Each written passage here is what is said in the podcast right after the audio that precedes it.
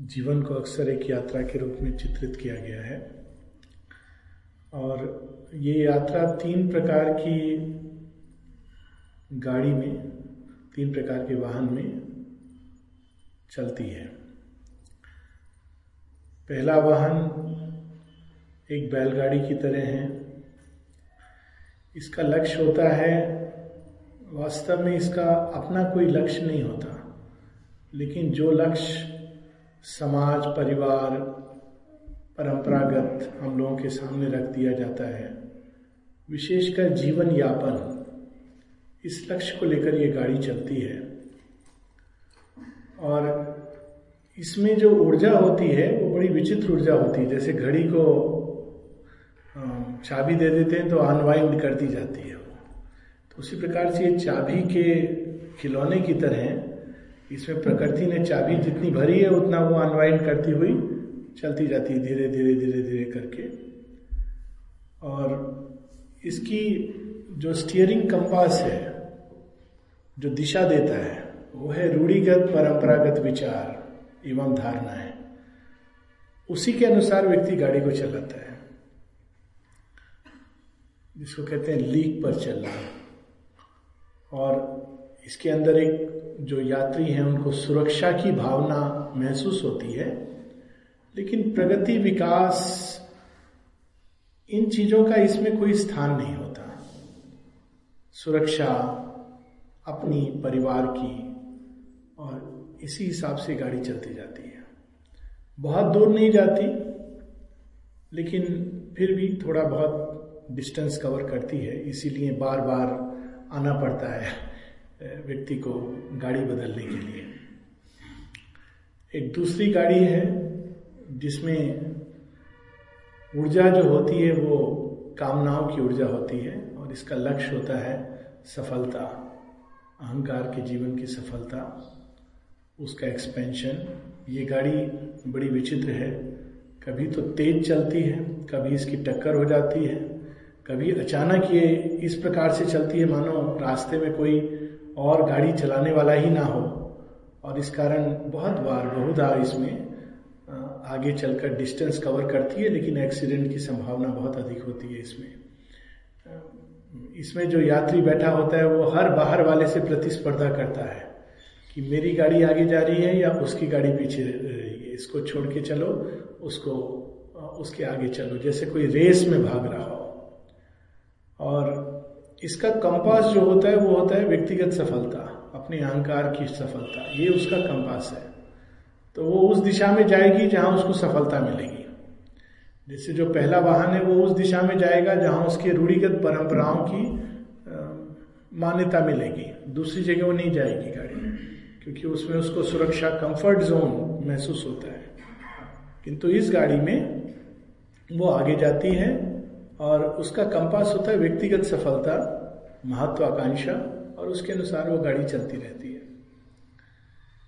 फिर एक तीसरे प्रकार का वाहन है, वो बहुत बैलेंस्ड ढंग से चलती है गाड़ी। इसका लक्ष्य होता है धर्म, और इसका कंपास होता है कर्तव्य। जो कर्तव्य है उसके अनुसार, और जो धर्म है, उस ओर जाना है। और वही इसका कंपास होता है, जो बताता है कि जो चीज़ कर्तव्य है, जो शास्त्र सम्मत है, उसके अनुसार चलना है। जो चीज़ शास्त्र सम्मत नहीं है, यहाँ शास्त्र से किसी कुछ किताबों की बात नहीं हो रही है, किंतु जो जो धर्म की ओर हमको ले जाता है।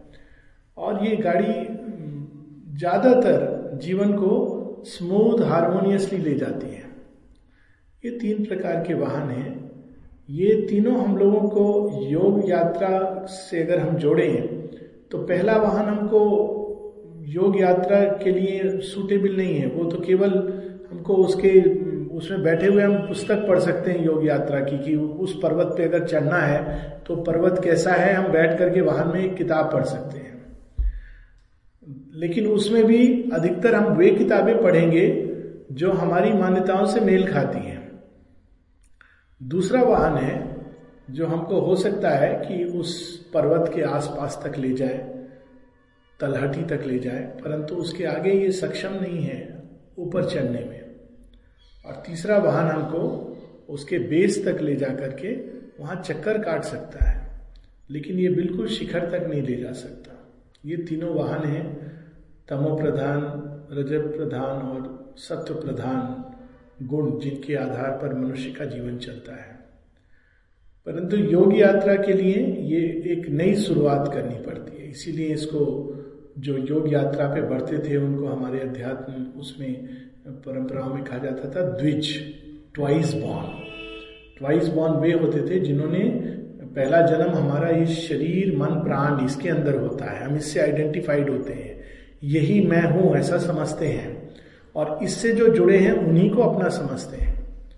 परंतु जब दूसरा जन्म होता है, जिसको इनिशिएशन कहा जाता था, दीक्षा कही जाती थी, वो एक, उसमें एक नया लक्ष्य होता है, एक नई ऊर्जा होती है, एक नया कंपास होता है और एक नया वाहन आवश्यक होता है। उस, जो ये तीनों वाहन है, इस पर चल के हम नहीं पहुँच सकते वहाँ तक। हम स्वप्न देख सकते हैं वहाँ पहुँचने के, परंतु पहुँच नहीं सकते। वो हमको कुछ दूर तक ले जाएगा। और यदि उससे हमें संतोष है तो ठीक है, शायद इस जन्म की यात्रा उतनी ही थी।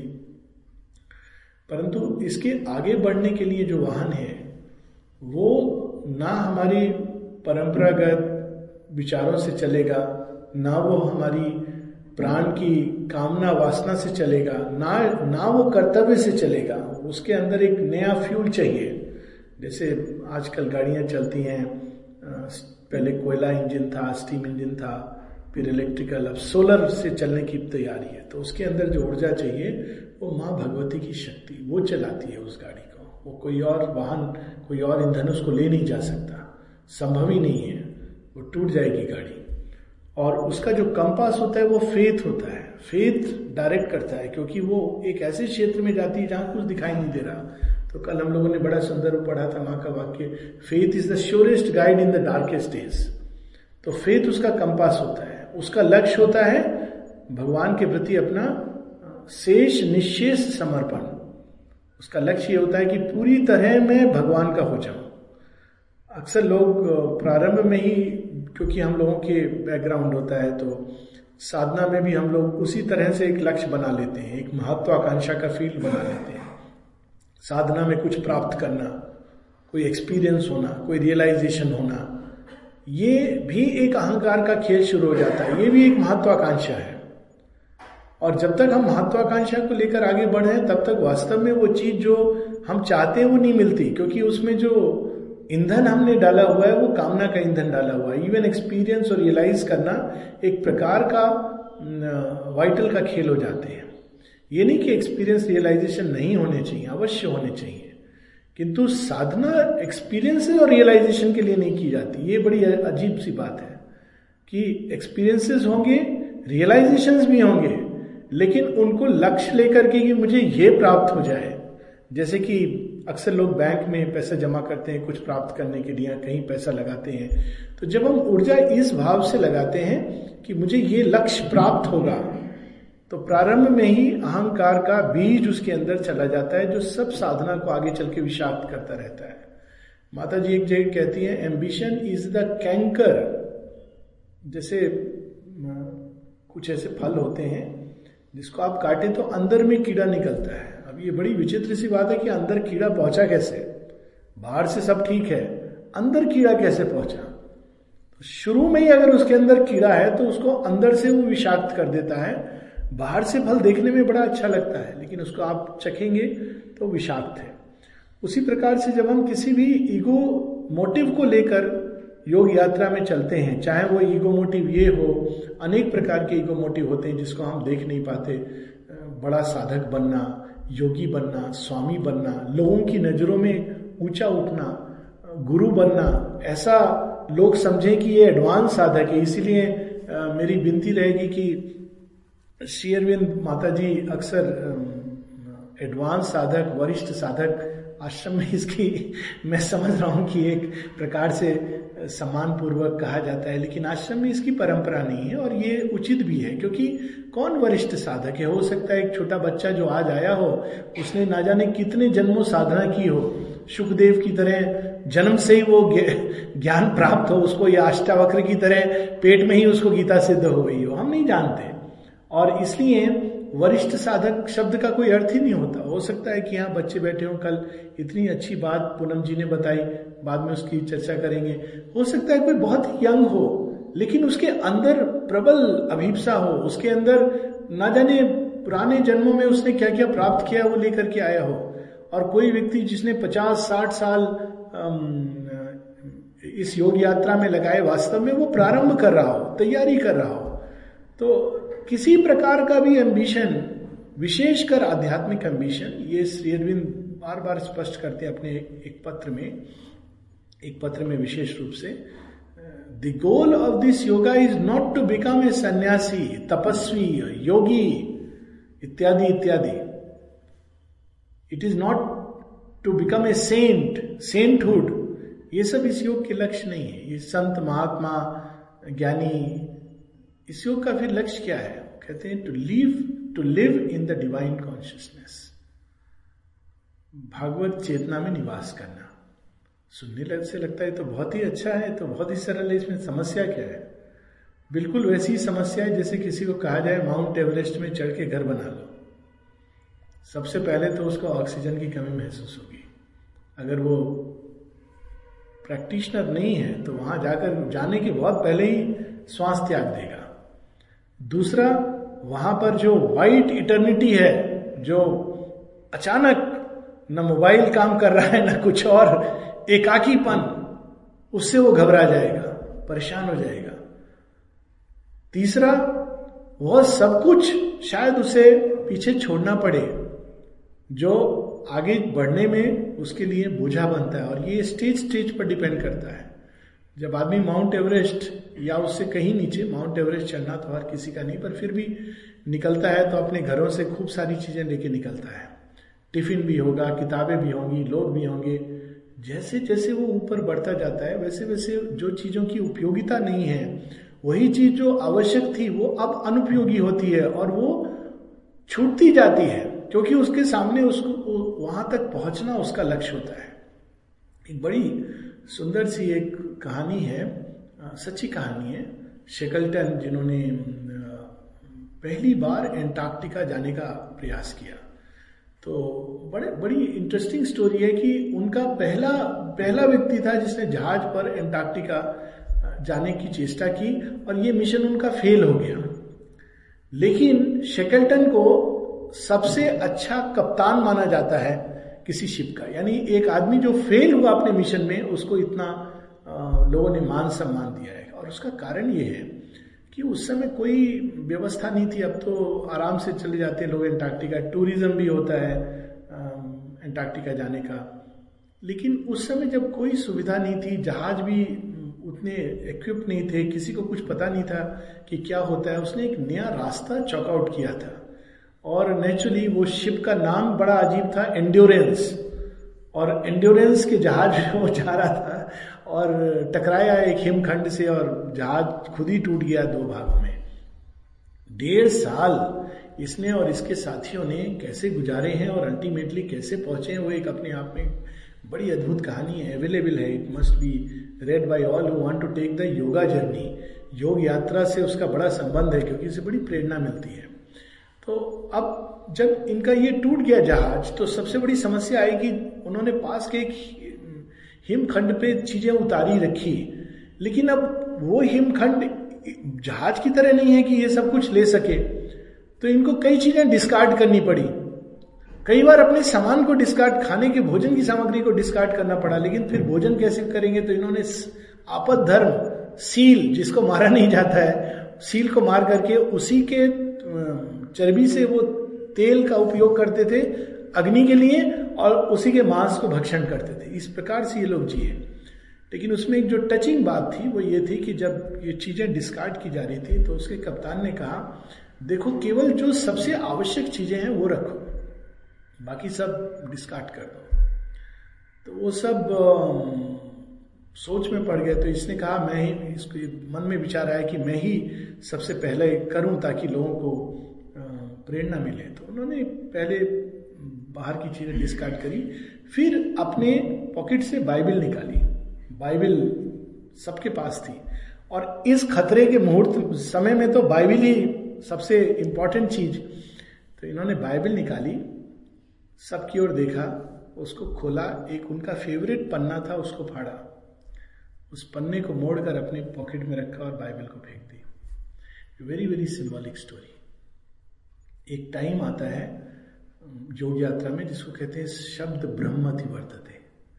जो कुछ हमने पढ़ा है, जो कुछ हमने देखा है, जो कुछ सीखा है, वो भी हमको भगवान के हाथों में समर्पण करना पड़ता है, क्योंकि एक एक अनएक्सपेक्टेड एडवेंचर है। माता जी ने, जब ये वाक्य हम पढ़ते हैं तो बहुत आश्चर्य होता है। माँ कहती है कि it is the real adventure when I told you that I am inviting to an adventure it is a real adventure real adventure in the sense कि जो कुछ तुमने अब तक जाना है all the foreseen all the unexpected the unforeseen is before you तुमने जितना भी बाहरी ज्ञान अर्जित किया है, जितना भी अंदर में ज्ञान अर्जित किया है, एक समय आएगा जब उसके भी पार तुमको जाना पड़ेगा। वो घड़ी होती है जिसको समर्पण की घड़ी कहते हैं। वास्तव में कही जा जा सकती है।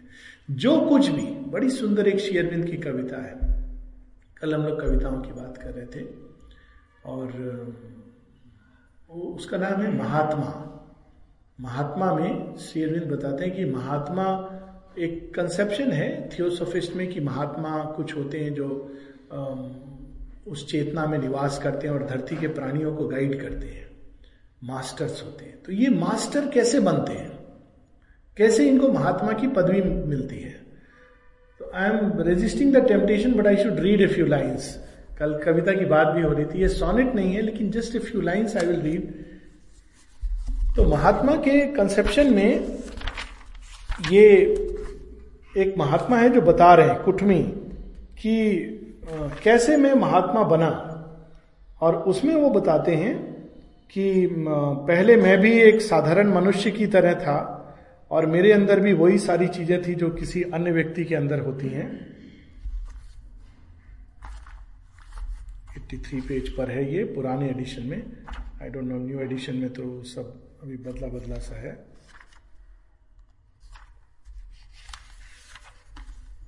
तो पहले ये वर्णन करते हैं कि मैं कैसे सबकी तरह मेरे भी साधारण लक्ष्य थे और इसी प्रकार में जीता था। फिर धीरे धीरे धीरे उनके हृदय में एक भाव उठा एक अभिप्सा उठी कि मैं योग करना चाहता हूँ।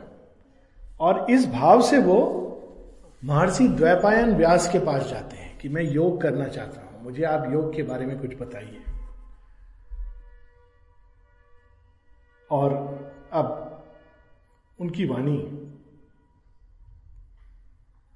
He cried he is Dwaipayan Vyas कुटमी Now gather back what thou hast earn in many life remember all thy past Cease from thy round of human births, resume the eightfold power that makes a man as God.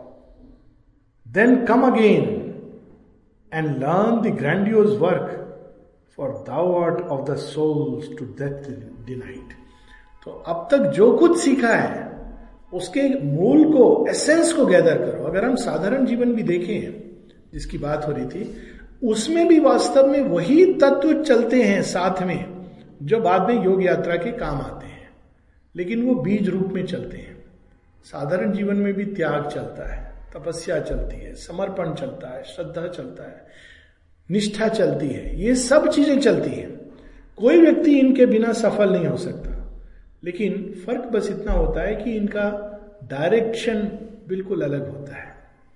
एक व्यक्ति एक बार किसी की talk में एक बच्चा आता था। पाँचवें दिन उनके उनके अंतिम दिन उनके पिताजी आए। पिताजी बहुत बड़े मिनिस्टर थे तो आकर बोले, मैं क्या करूँ? मेरा बेटा तो बोलता है कि बहुत अच्छा टॉक होती है, लेकिन मैं आ नहीं सका। पहले दिन किसी इस कार्य में व्यस्त हो गया, अगले दिन वाइफ को ले जाना था कुछ सामान खरीदने के लिए तीसरे दिन बेटी आ गई मेरे घर पे तो उसकी देखभाल करनी थी। चौथे दिन हमारी एक अर्जेंट मीटिंग हो गई। आज थोड़ी फुर्सत मिली है तो मैं आया हूँ। और अंत में कहते हैं कि बाकी सब तो ठीक है, लेकिन आप ये समर्पण समर्पण क्या कह रहे थे? ये कुछ स्पष्ट नहीं हो रहा मुझे। समर्पण क्या होता है? तो स्पीकर ने बड़ी अच्छी बात कही। उन्होंने कहा, देखो, समर्पण तो आप जानते हो और आप रोज इसको कर रहे थे। कैसे कर रहे थे? पहले दिन आपने समर्पण किया, अपनी किसी इच्छा के प्रति इसलिए आप उसके अनुसार गए। दूसरे दिन आपने समर्पण किया, अपनी पत्नी को इसलिए उसको आप बाज़ार से जो कुछ लेना था उसके लिए चले गए। तीसरे दिन आपने समर्पण किया अपनी, अपने बेटी के प्रति और उसके प्रति डिवोशन भी था, आपका निष्ठा भी थी। ये सब तो आपने किया। चौथे दिन आपने समर्पण किया अपने कार्य और मिनिस्टर्स और महत्वाकांक्षा के प्रति। तो आप तो रोज समर्पण कर रहे हो। यही चीज़ जो आप बाकी जगहों पे कर रहे हो, इसी चीज़ को आप भगवान के लिए जब करोगे तो ये संपूर्ण हो जाएगा। तो इवन नॉर्मल जीवन में त्याग, तपस्या, यज्ञ शेयरविंद कहते हैं सेक्रीफाइस साधारण जीवन को अगर हम देखें तो कितनी बड़ी सेक्रीफाइस है। कई बार सच में लगता है कि जितनी सेक्रीफाइस वास्तव में विशेषकर भारतवर्ष में महिलाएँ जितनी सेक्रीफाइस करती हैं जीवन में, आदमी भी करते हैं, ऐसी बात नहीं है। आई शुड बी पार्शियल परंतु विशेष रूप से कम से कम अब तक जो रही परंपरा, अब चीज़ें चेंज हो रही हैं। जितनी त्याग करती हैं, अगर उतना त्याग वास्तव में भगवान के लिए करें तो हाफ़ हाफ़ वे में उनको भगवान मिल जाए, ऐसा मेरा मानना है, क्योंकि आदमी देखता है क्या कुछ नहीं छोड़ते, छोड़ती हैं वो कितनी निष्ठा से, कितनी तपस्या से उनकी दिनचर्या होती है। अगर इसी चीज़ को भगवान के लिए करें तो क्या कुछ नहीं हो जाए। तो वही चीज़ें जो हम साधारण जीवन में ये तीन गाड़ियों में लेके चलते हैं, उसके पीछे एक एसेंस होता है, और वो एसेंस होता है यज्ञ का। और वही अगर हम ले करके आगे योग यात्रा में जोड़ दें तो it is a great gain तो द्वैपायन व्यास उनको कहते हैं कि पहले तुम उस सारे पास्ट जिसने प्रिपेयर किया, उसके एसेंस को अपने अंदर गैदर करो और अब तुम आगे बढ़ो through the eightfold path अब उसमें ये क्या योग करते हैं? I did the hatha yoga in three days which man with anguish through ten life effect that now practised by earth feeble race but that which Ravan knew in Lanka Dhruv fulfilled Hiranyakashyap performed the yoga of the old Lemurian kings कौन सा हट योग मैंने तीन दिन में perfect किया जो दस जीवन में मनुष्य करते हैं? वो हट योग नहीं जो आज के समय में किया जाता है। आसन करो ऊपर नीचे। पर वो हट योग जो रावण हिरण्यकशिप और ध्रुव ने किया था। Don't even know what that hatha yoga was और वो अपने अंदर बहुत शक्ति अर्जित करते हैं। I felt the strength of the titans in my veins the joy of gods the pride of Siddhas tall and mighty like a striding god I came to Vyasa मेरे अंदर मुझे प्रतीत होने लगा, मेरे नस नस में एक असुर की शक्ति और देवताओं का ज्ञान। और उसको लेकर के मैं भरा हुआ इससे प्राइड के साथ व्यास के पास आया कि चलो, मैं तैयार हो गया हूँ। लेकिन व्यास का बड़ा सुंदर he shook his my locks उसने ऐसे अपने केश को हिलाया, जटाओं को। और फिर कहते हैं denying me thou art not pure he cried कहा, ये सब तुमने कर लिया, लेकिन अभी तुम पवित्र तो हो ही नहीं। तुम मेरे आसन पे बैठने के लिए तैयार नहीं तो ये सब सिद्धियाँ अर्जित करके, अनेकों अनेक सिद्धियाँ फ़िज़िकल सिद्धि वाइटल सिद्धि मेंटल सिद्धि, ये सब करके भी मैं पवित्र नहीं हुआ।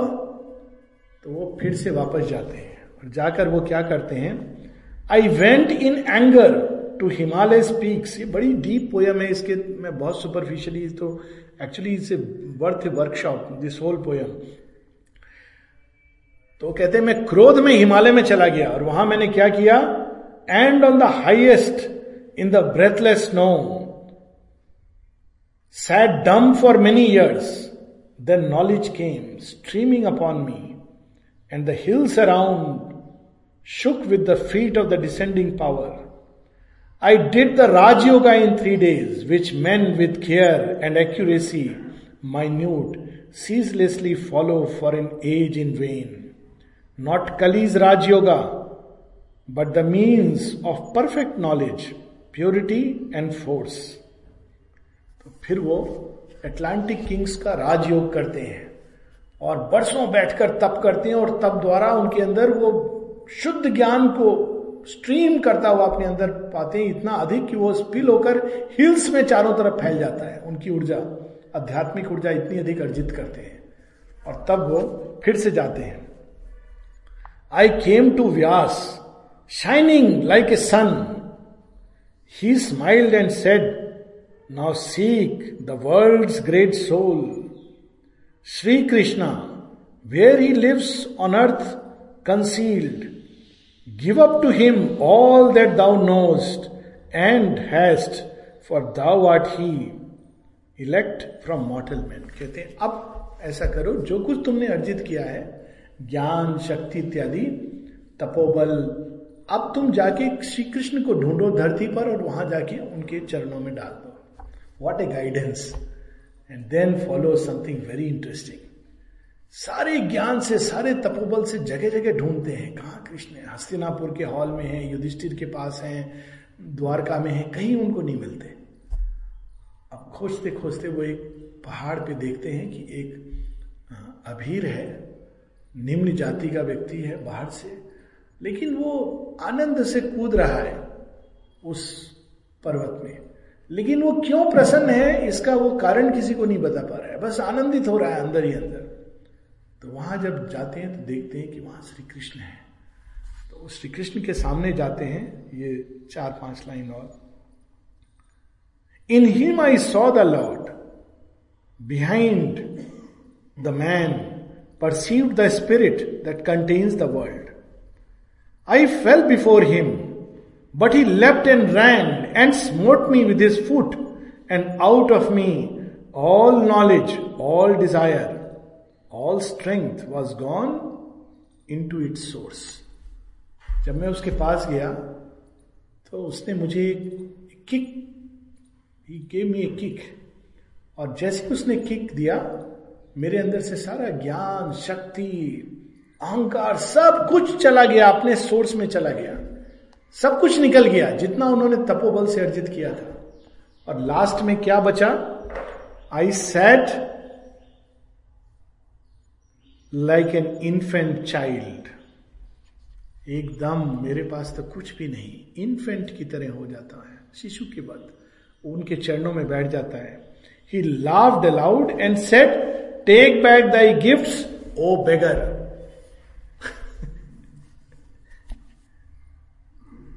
ये समर्पण take back thy gift O beggar सारी तपस्या सारी साधना योग इत्यादि से सब कुछ जो अर्जित किया वो सब इस प्रकार से भगवान के सामने अर्पित कर देना अक्सर जब हम योग, साधना एक्सपीरियंस रियलाइजेशन कुछ नहीं है उनके सामने माता जी की अपनी स्टोरी है, जिसमें समर्पण और त्याग दोनों का अद्भुत समावेश है। क्या होता है समर्पण और क्या होता है त्याग? हम लोग तो केवल बाहर बाहर से इन चीज़ों को देखते हैं। माता जी जब शेयरविंद के पास जाती हैं तो उन्होंने क्या कुछ रियलाइज़ नहीं कर लिया था। जस्ट टू रिकेपिचुलेट दो वर्ष की उम्र से वो एक्सपीरियंस करती थी लाइट को उनके अंदर आते हुए और उनकी माँ जब कहती है उनको, तुम ऐसे बैठी हो? लगता है, मानो सारे विश्व का भार तुम्हारे ऊपर है। माँ कहती है हाँ ऐसा ही है। ये एक्सपीरियंस करती थी। दस से तेरह साल की उम्र में जब वो निद्रा में होती थी तो बाहर निकलकर विशाल विशाल, अति विशाल फैल जाती थी और सारे विश्व ब्रह्मांड के लोग उनको स्पर्श करके सुख, शांति इसकी अनुभूति कर रहे हैं। अनेकों अनेकों योगी गुरु उनके पास आ रहे हैं। उनके योग निद्रा की अवस्था अवस्था में अपना अपना ज्ञान उनको अर्पित कर रहे हैं, दे रहे हैं। ये सब वो एक बच्चे के रूप में अनुभव करती हैं। गीता का योग सिद्ध कर चुकी हैं। राजयोग स्वामी विवेकानंदा का पढ़ के she had realise the truths of that yoga अपने हृदय में जो अंतर्यामी ईश्वर है उनको, उनके साथ एकाकार हो चुकी हैं। सुप्रामेंटल चेतना में प्रवेश कर चुकी हैं, ये सब माँ कर चुकी हैं। बहुत कम लोग जानते हैं कि आने के पहले माता जी ने शांडिल्य भक्ति सूत्र ईशावास उपनिषद इसको ट्रांसलेट किया हुआ था उन्होंने फ्रेंच में। गीता पढ़ी थी, ये सब कुछ वो कर चुकी है। और उसको करने के बाद जब वो शेरविंद के पास जाती हैं, अल्जीरिया में जो ओकल्टिज्म बारह अपने शरीर को ट्वेल्व बॉडीज में सेपरेट करना नॉर्मली लोग कहते हैं कि हमारे सात शरीर होते हैं, लेकिन सात कोष भी सब नहीं जानते। पाँच होते हैं, लेकिन उसमें से केवल तीन है जो ऑर्गेनाइज्ड है। क्योंकि उसके आगे जो है वो इंडिविजुअली ऑर्गेनाइज ही नहीं है। अब वो होगा क्योंकि नई क्रिएशन और सुपरामेंटल रेस आएगी। परंतु अब तक वो ऑर्गेनाइज ही नहीं थे। ऑर्गेनाइज केवल तीन कोष मनुष्यों में फ़िज़िकल अन्न में, प्राण में और मनो में। विज्ञान में और आनंद में कोश ऑर्गेनाइज नहीं है, उसके आगे की बात भी नहीं करता है कोई।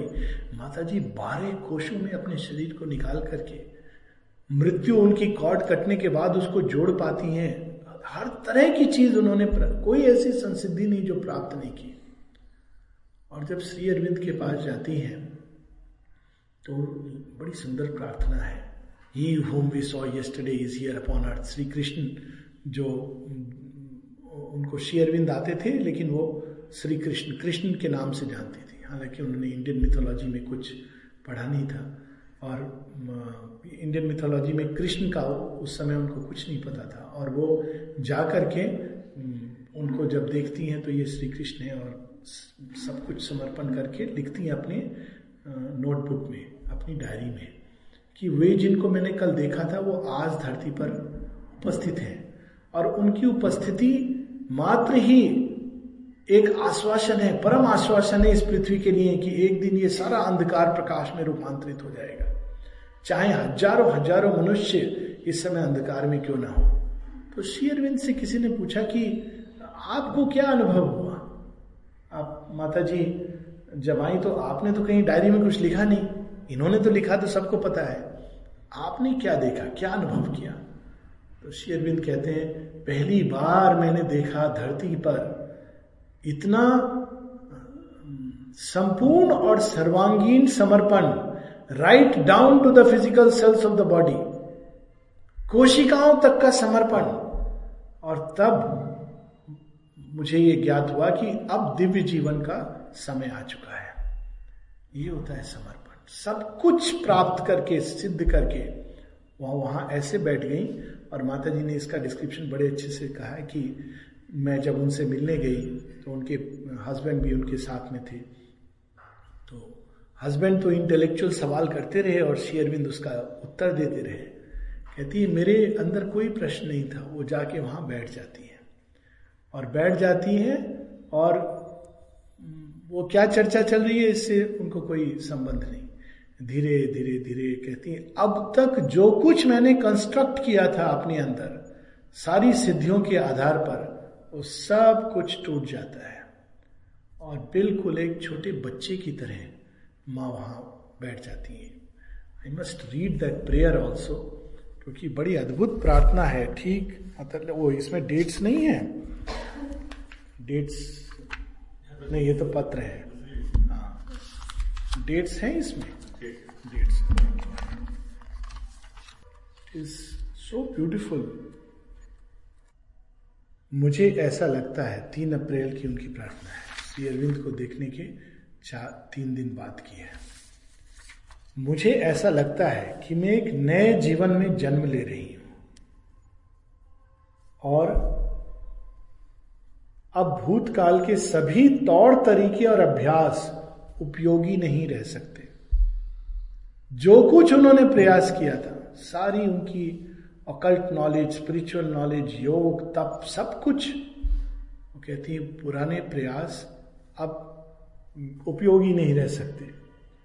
मुझे लगता है कि जिन्हें मैं परिणाम मानती थी, वे तैयारी से बढ़कर कुछ नहीं है। इसको कहते हैं त्याग।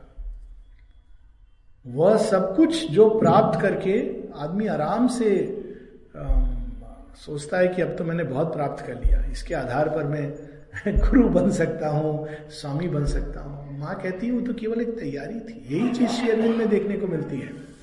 शेयरविंद बरिंदा को अपने एक पत्र में लिखते हैं, क्या नहीं उन्होंने प्राप्त किया है? निर्वाण, प्राणायाम से किस हद तक प्राणायाम किया? छह से आठ घंटे रोज फॉर मंथ्स और उससे उनकी जो कविता का उतरना, ये सब कुछ उन्होंने एक्सपीरियंस किया है। वासुदेवम सर्वमिति, इसको उन्होंने देख लिया है। तख्ते सुलेमान पर अद्वैत का दर्शन हुआ है। ये सब एक्सपीरियंस कर चुके हैं। वर्ल्ड मदर का। और उसके बाद वो बरिन को अपने पत्र में लिखते हैं, अब तक जो कुछ मैंने प्राप्त किया पांडिचेरी आने के पहले, वो मात्र एक तैयारी थी। ये कौन लिख सकता है? कोई और व्यक्ति हो तो इसके बाद कहेगा, मैंने प्राप्त कर लिया, अब मुझे केवल ब्रॉडकास्ट करना है। नॉर्मल कोर्स में जो उन्होंने अलीपुर जेल में अनुभव किया, उसके बाद तो उनको बस जगह जगह जाना था और उसका प्रचार करना था। परंतु श्री अरविंद पांडिचेरी में चले जाते हैं। कुछ और, कोई और चीज़ है? कहते हैं, ये तैयारी थी। वही अनुभव माँ का। मुझे लगता है कि मैंने अभी तक कुछ भी नहीं किया है। मानो मैंने अभी तक आध्यात्मिक जीवन नहीं जिया है। केवल उस पथ पर चरण रखे हैं जो उस ओर ले जाता है। This is surrender this is त्याग। कि मैंने तो अभी तक आध्यात्मिक जीवन जिया ही नहीं, और कौन कह रहा है ये? माँ कह रही है। हम लोग कितने बोस्टफुल होते हैं। मैं आध्यात्मिक जीवन जी रहा हूँ। किसी थोड़ा सा ध्यान कर लिया, थोड़ी सी काम कर लिया, थोड़ा उछल कूद कर ली, थोड़ा चुप बैठ लिए थोड़ा किसी आश्रम में जाके बस गए और हमको लगता है हम आध्यात्मिक जीवन जी रहे हैं। बट लुक एट दिस मुझे लगता है कि मैं कुछ भी नहीं कि हम कुछ भी नहीं जानते कि मैं किसी भी चीज़ की रूपायित करने में असमर्थ हूँ। कि, कि सारा अनुभव अभी शुरू होने को है। ऐसा लगता है कि मुझे समस्त अतीत से अनावृत कर दिया गया है। उसकी भूलों से भी और साथ ही उसकी विजयों से भी। मानो वो सब गायब हो गया है और एक नवजात शिशु के लिए जगह तैयार कर दी गई है, जिसका समस्त जीवन अभी जीना बाकी है, जिसका कोई कर्म नहीं है, कोई अनुभव नहीं है, जिससे वो लाभ उठा सके, लेकिन साथ ही जिसकी कोई भूल भी नहीं है, जिसे ठीक करना हो। मेरा मस्तिष्क समस्त ज्ञान और समस्त निश्चिति से खाली है, साथ ही व्यर्थ के समस्त विचारों से भी। कल बात हो रही थी मेंटल साइलेंस ये मेंटल साइलेंस का सिंपल तरीका। हर क्षण भगवान के सामने ऐसे प्रस्तुत रहना जैसे हम एक छोटे से बच्चे हैं।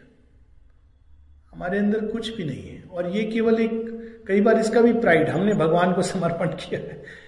किसी प्रकार का वो भाव, वो अवस्था, वो स्थिति कि जिसमें जो कुछ भी हमने पाया होगा, वो कुछ भी नहीं है, इसके सामने जो कुछ हमारे सामने पड़ा है।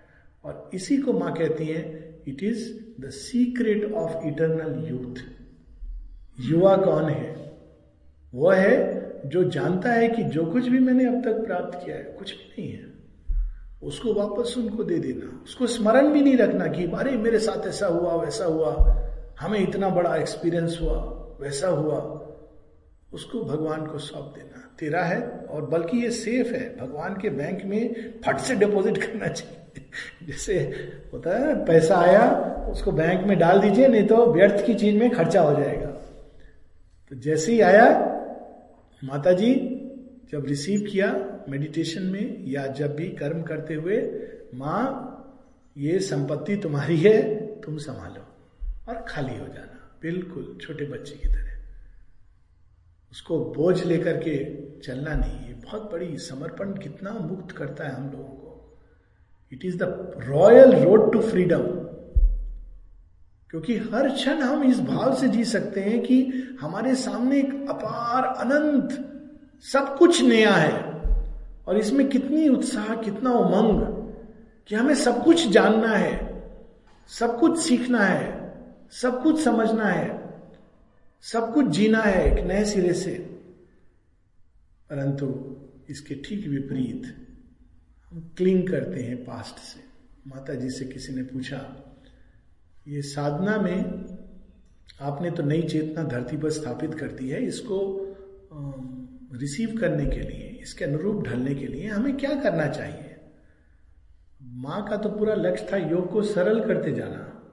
क्योंकि अगर हम प्रारंभ में श्री अरविंद की वाणी पढ़ें तो साधारण व्यक्ति कहेगा कि आई कैनॉट डू इट माँ उसको सरल करते करते करते करते और छप्पन में आफ्टर डिसेंट और सरल और सरल और सरल। आप you read through the yoga evolution तो आप देखें कि योग यात्रा ये इवॉल्व की है, क्योंकि ये नया योग है, एक नया प्रयोग है धरती के ऊपर। माता जी अपनी सिक्सटीज की वाणी में कहती हैं, जो कुछ मैंने उन्नीस में कहा, जो वॉल्यूम थ्री में है, वो बड़ा बचकाना है। माँ कह सकती है, वो तो बड़ा बचकाना है।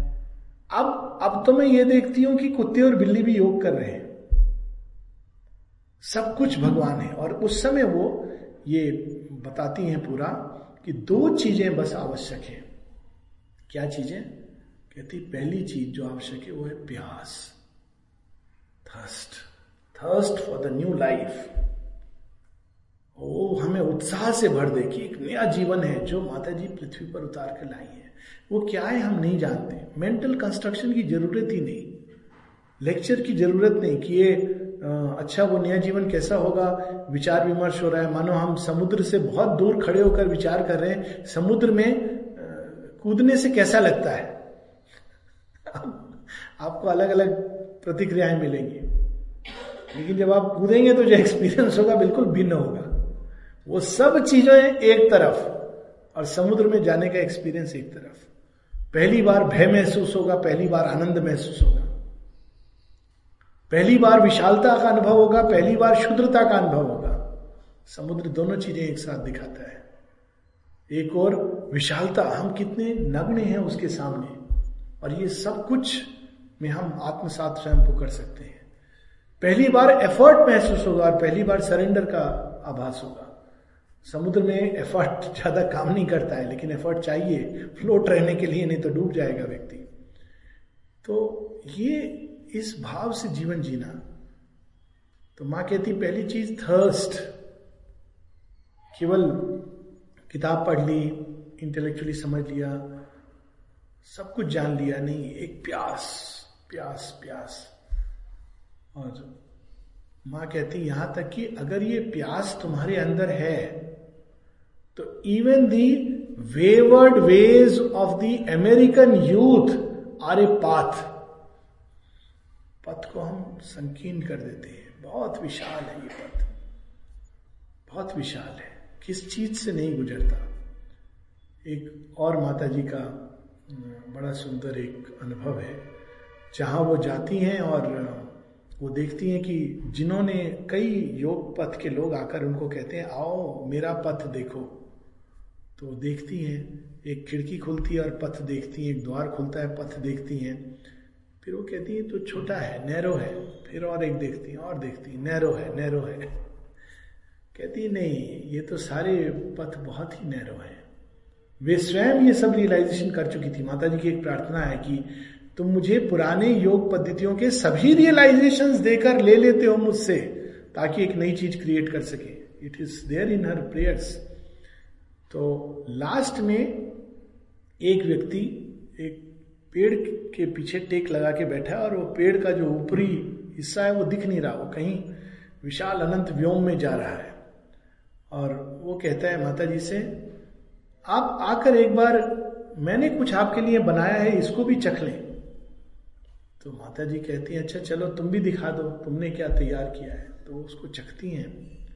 कहती हाँ इट इज़ डिलीशियस तो बहुत स्वादिष्ट है, बहुत टेस्टी है, तुम्हारा कौन सा पथ है? तो कहता है आई हैव नो पाथ मेरा कोई पथ नहीं है. अद्भुत। It is so vast so vast हर क्षण एकदम पास्ट को छोड़ देना। तो माँ कहती है, अगर ये प्यास है तो एक अमेरिका में एक यूथ जो इधर उधर घूम रहा है खाली, भटक रहा है, लेकिन प्यास को लेकर चल रहा है, वो पथ है। पथिक है वो। और दूसरी चीज़ कहती हैं डू नॉट क्लिंग ये दो माने विशेष रूप से बताए। डू नॉट क्लिंग और कहते हैं इवन जो कहते हैं डू नॉट क्लिंग वो क्लिंग करते हैं। किन चीज़ों से हम क्लिंग करते हैं? क्लिंग करते हैं आइडियाज़ से ओपिनियन से व्यूज़ से, और धीरे धीरे रिजिड हो जाते हैं नैरो हो जाते हैं बाउंड्रीज बन जाती है। उसी से संकीर्णता, धर्म, मत, मतांतर कर्म कांड ये सब वहीं से जन्म लेता है। भगवान तो अति विशाल है, अनंत है, लेकिन वो धीरे धीरे धीरे करके संकीर्ण होता जाता है। और वहीं से प्रारंभ होता है चीज़ों के विघटन का। बहुत विशाल पथ, लेकिन उसके लिए बहुत साहस, समर्पण के लिए बहुत बहुत बहुत साहस चाहिए। और जब हम ये साहसपूर्ण कार्य अगर कर पाए, कृपा से, ये व्यक्ति वास्तव में हालाँकि समर्पण हमें स्वयं करना है, श्री अरविंद बताते हैं। लेकिन ये सच है कि बिना कृपा के ये होता नहीं। भगवान से एक प्रार्थना तो हम कर ही सकते हैं कि अगर मैं तुम्हें नहीं भी कर पाऊँ, तुम छीन लो मुझसे सब कुछ। कुछ रखो ना मेरा अपना, क्योंकि उसमें प्रॉब्लम होगी।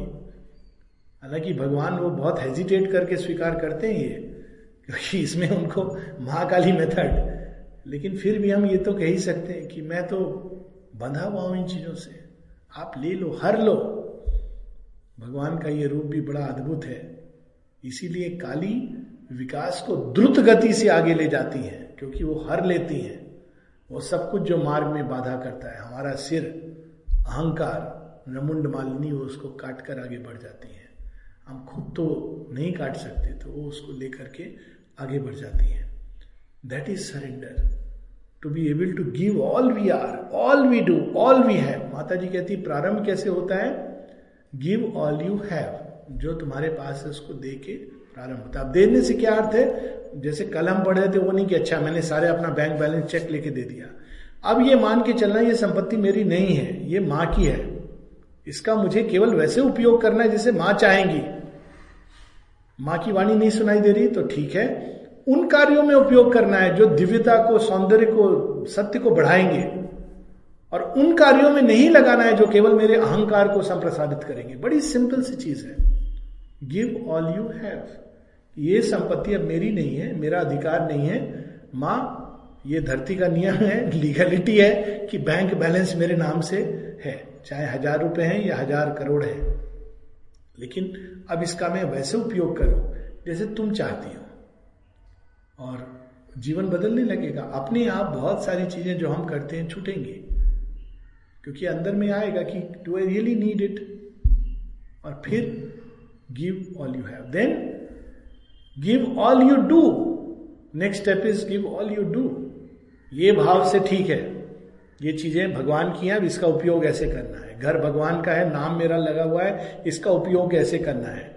कैसे फिर करेंगे? घर में उस तरह की पार्टीज़ नहीं होंगी जिसमें शराब सिगरेट लेकर के, क्योंकि आप, घर आपका है ही नहीं, मंदिर है वो। तो इट इज़ वेरी बहुत सारी चीज़ें अपनी आप छूट जाएँगी। घर में ऐसे हम कृत्य नहीं करेंगे।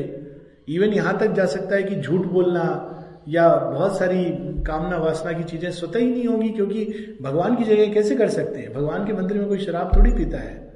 इट इज़ एविडेंट कि वो चीज़, या हम अपनी ही इनसिंसेरिटीज हमारे सामने आएँगी। कि हम कैसे इस चीज़ को कर रहे हैं? जब हमने कहा ये घर भगवान का है तो भगवान के मंदिर में हम अहंकार को कैसे सामने रख सकते हैं? अपनी कामनाओं को कैसे सामने रख सकते हैं?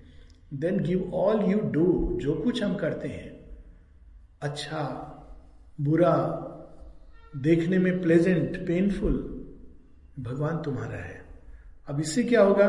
फिर हम धीरे धीरे वो कुछ करने लगेंगे जो भगवान की दिशा में जाए। अभी तो हमारी बहुत सारी चेष्टाएँ केवल ईगो के सेटिस्फैक्शन के लिए होती है। और बहुत कम चेष्टाएँ होती हैं एफर्ट्स होते हैं जो भगवान की दिशा में जाते हैं। फिर हम कहेंगे, हमारे सारे एफर्ट तुम्हारी दिशा में जाए। तो कैसे करें? सेंटर आके कार्य करें, क्या करें? बड़ा सिंपल लाइफ में जो कुछ कर रहे हैं। अगर हम ब्रश कर रहे हैं तो हम कह सकते हैं, भगवान, हमारे दांत कभी ना गिरे, केश कभी ना गिरे। स्वस्थ रहें, क्यों? ताकि हम अंतिम समय तक, श्वास तक तुम्हारा काम करें। Mother keep me fit and fine healthy to do your work ये हम प्रार्थना कर सकते हैं। सुबह से ये चीज़ शुरू हो सकती है। जब स्नान कर रहे हैं तो हम कल्पना कर सकते हैं इसी चीज़ की। इस अभिप्सा के साथ स्नान कर सकते हैं। भोजन बना रहे तो हम कल कल शायद बात हो रही थी। माँ, महालक्ष्मी, आप बनाओ, ये प्रसाद बन जाए। तो रोज प्रसाद बनेगा घर में फ़र्स्ट क्लास कहीं जाकर प्रसाद प्रसाद मिल रहा है, ग्रहण करने की ज़रूरत नहीं है, क्योंकि जब घर में आपके जो बन रहा है, प्रसाद बन रहा है तो फिर फिर नेचुरली कुछ चीज़ें अपने आप छूट जाएँगी जो हमको लगता है ये तो हम प्रसाद के रूप में नहीं बना सकते। तो अपने आप जो कुछ हम करते हैं, बाहर से फिर अंदर का करना, अंदर भी बहुत कुछ करते हैं। हमारे विचार, वो भी एक एक्शन है डिजायर्स वो एक्शन है। उनको दे करके। माँ तो यहाँ तक कहती है कि तुम्हारे जो इवन जो तुम्हारे बैड थॉट्स आते हैं मन में, वो मुझे दो। उससे घबराओ मत। साधु बच्चा बनने की चेष्टा मत करो। बड़ी भयानक चीज़ है वो। अहंकार को पोषित करती है। गिव ऑल यू टू और लास्ट में कहती है give all you are all we are हम अगर ध्यान से देखें कि किसको हम मैं बोलते हैं। तो हम देखेंगे कि कुछ विचार, कुछ भावनाएँ, कुछ विचारधाराएँ, कुछ मान्यताएँ, इनको हम कहते हैं, ये मैं हूँ। और उसको हम पकड़ करके रखते हैं। भाई, मैं तो ऐसे ही हूँ। ये नहीं बदलूँगा मैं। तो ये अगर हम नहीं बदलेंगे तो रूपांतरण कैसे होगा? मैं तो ऐसे ही हूँ, बस मुझे ऐसे ही बनाया है, भगवान ने ऐसा बनाया है। तो अगर भगवान ने ऐसा बनाया तो भगवान आगे जो बनाना चाहते हैं, वो नहीं होगा। तो गिव ऑल यू आर माँ कहती है, सबसे बड़ा सरेंडर होता है सरेंडर ऑफ़ योर कैरेक्टर चरित्र का चरित्र का हमारे संगठन होता है एक विशेष रूप से। एक विशेष रूप से हम जीवन को देखते हैं, संसार को देखते हैं, स्वयं को देखते हैं, जीवन के लक्ष्य को देखते हैं। इन सबको भगवान के चरणों में डाल देना गिव ऑल यू आर और ये अंत नहीं है, ये शुरुआत है। अंत कहाँ है? अंतिम श्वास तक अगर हम एक एक श्वास भगवान के चरणों में डाल सके तो जीवन सार्थक होगा। जीवन सार्थक इससे नहीं होता कि हमने क्या एक्सपीरियंस किया, क्या रियलाइज़ किया, बाहर से क्या किया, ये सब बाहर के लोग देखते हैं। किंतु जीवन सार्थक होता है अगर हमारे अंदर कोई भी चीज़ हमारी ना बचे और अंत तक एक एक श्वास चला जाए। That is a life of surrender a life fulfilled और नेचुरली इसमें बड़ा स्पष्ट है। निष्क्रिय सरेंडर जिसको आमतौर पे सरेंडर कहा जाता है, वो सरेंडर नहीं है। वो तो निश्चेष्टा है। वो तो निष्क्रियता है, अकर्मण्यता है, तमस है अलस है कि भगवान तुम कर दो मेरे लिए सब कुछ। मैं कुछ नहीं कर रहा, मुझे करने की ज़रूरत नहीं है। वो तो सरेंडर नहीं है। तो नॉर्मल जीवन जैसे चल रहा है हम अपनी कहते हैं ना कि हमने अपना खाना पूर्ति कर दी कि सरेंडर कर दिया दो मिनट भगवान के सामने कह के। दूसरा है सक्रिय सरेंडर निष्क्रिय निष्क्रिय सरेंडर है भगवान से ये कहना कि मैं कुछ नहीं कर रहा हूँ तुम करो सब कुछ। सक्रिय सरेंडर है मैं वह सब करूँगा जो तुम करना चाहते हो मेरे द्वारा। मेरा अपना जीवन अप, अपना है ही नहीं तो उसमें ओबीडियंस भगवान के प्रति दासत्व का भाव स्वतः ही जुड़ जाता है। क्योंकि मैं वो सब अब नहीं करना चाहता जो मैं करता रहा हूँ, मैं वो करना चाहता हूँ जो तुम मेरे द्वारा करना चाहते हो या कराना चाहते हो। मेरे अपने जीवन का और कोई मूल्य और कोई महत्व नहीं। बहुत लंबा पत्र है तो थोड़ा बहुत पढ़ेंगे। समर्पण से मेरा जो तात्पर्य है, वो यही मन और प्राण का आंतरिक समर्पण है। निस्संदेह एक प्रकार का बाहरी समर्पण भी होता है। उन सभी चीज़ों का अर्पण जो आत्मा के साथ संघर्ष करती हैं अथवा साधना की आवश्यकता को विपरीत रहती हैं। भगवान की पूजा, उनके पथ प्रदर्शन का पालन, चाहे प्रत्यक्ष रूप में यदि साधक उस स्थिति में पहुँच चुका हो अथवा चैत्य पुरुष के द्वारा अथवा गुरु के मार्गदर्शन का अनुसरण। मैं ये कह दूँ कि प्रायोपवेशन, व्रत उपवास का समर्पण के साथ कोई संबंध नहीं है। आंतरिक समर्पण का सार तत्व है भगवान पर भरोसा और विश्वास। साधक का मनोभाव होता है, मैं भगवान को चाहता हूँ और किसी चीज़ को नहीं। मैं पूर्णता अपने को उन्हें दे देना चाहता हूँ। और चूँकि मेरी मेरी अंतरात्मा इसे चाहती है, इसके सिवा और कुछ नहीं हो सकता कि मैं उनका साक्षात्कार पाऊँ। और मैं इसके सिवा और कुछ नहीं चाहता। बस मेरे अंदर होने वाला उनका कार्य मुझे उनके पास पहुँचा दे। उनका यह कार्य चाहे गुप्त हो या प्रकट प्रछन्न हो या अभिव्यक्त मैं अपने निजी समय और पथ पर कोई आग्रह नहीं करता। वो सब कुछ अपने निजी समय और निजी पद्धति से करें। मैं उन पर विश्वास बनाए रखूँगा। उनकी इच्छा को स्वीकार करूँगा। उनकी ज्योति, सानिध्य और आनंद के लिए दृढ़ता पूर्वक अभिप्सा करूँगा। और यदि ये ये विश्वास है, ये समर्पण है तो भगवान स्वयं सब कुछ अपने हाथ में ले लेते हैं।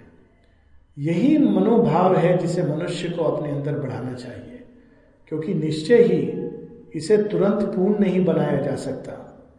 मानसिक और प्राणिक क्रियाएँ आड़े आती है, परंतु कोई यदि इसके लिए संकल्प बनाए रखे तो वह सत्ता में विकसित होगा। मेरे कहने का आशय यह यह नहीं है कि यही पथ एकमात्र है और साधना अन्यथा नहीं की जा सकती। बहुत सारे पथ भी हैं जिसके द्वारा मनुष्य भगवान की ओर जा सकता है। परंतु यह एकमात्र पथ है जिसे मैं जानता हूँ और जिसमें प्रकृति के लिए तैयार होने से पहले ही भगवान द्वारा साधना का ग्रहण किया जाना प्रत्यक्ष तथ्य बन जाता है। दूसरे पथों में भागवत क्रिया समय समय पर अनुभूत होती रहती है। भगवान द्वारा सब कुछ किया जा सकता है। हृदय और स्वभाव शुद्ध किए जा सकते हैं। आंतरिक चेतना जागृत की जा सकती है, तथा पर्दे दूर किए जा सकते हैं। यदि कोई भरोसे और विश्वास के साथ अपने को भगवान के हाथों में अर्पण कर दे, और यदि कोई तुरंत पूर्ण रूप से ऐसा ना कर सके तो भी जितना अधिक वो ऐसा कर सकेगा, उतना ही अधिक आंतरिक पथ प्रदर्शन उसे प्राप्त होगा। आंतरिक सानिध्य सादात्म और पथ प्रदर्शन उसे प्राप्त होगा तथा उसके भीतर भगवान का अनुभव बढ़ेगा।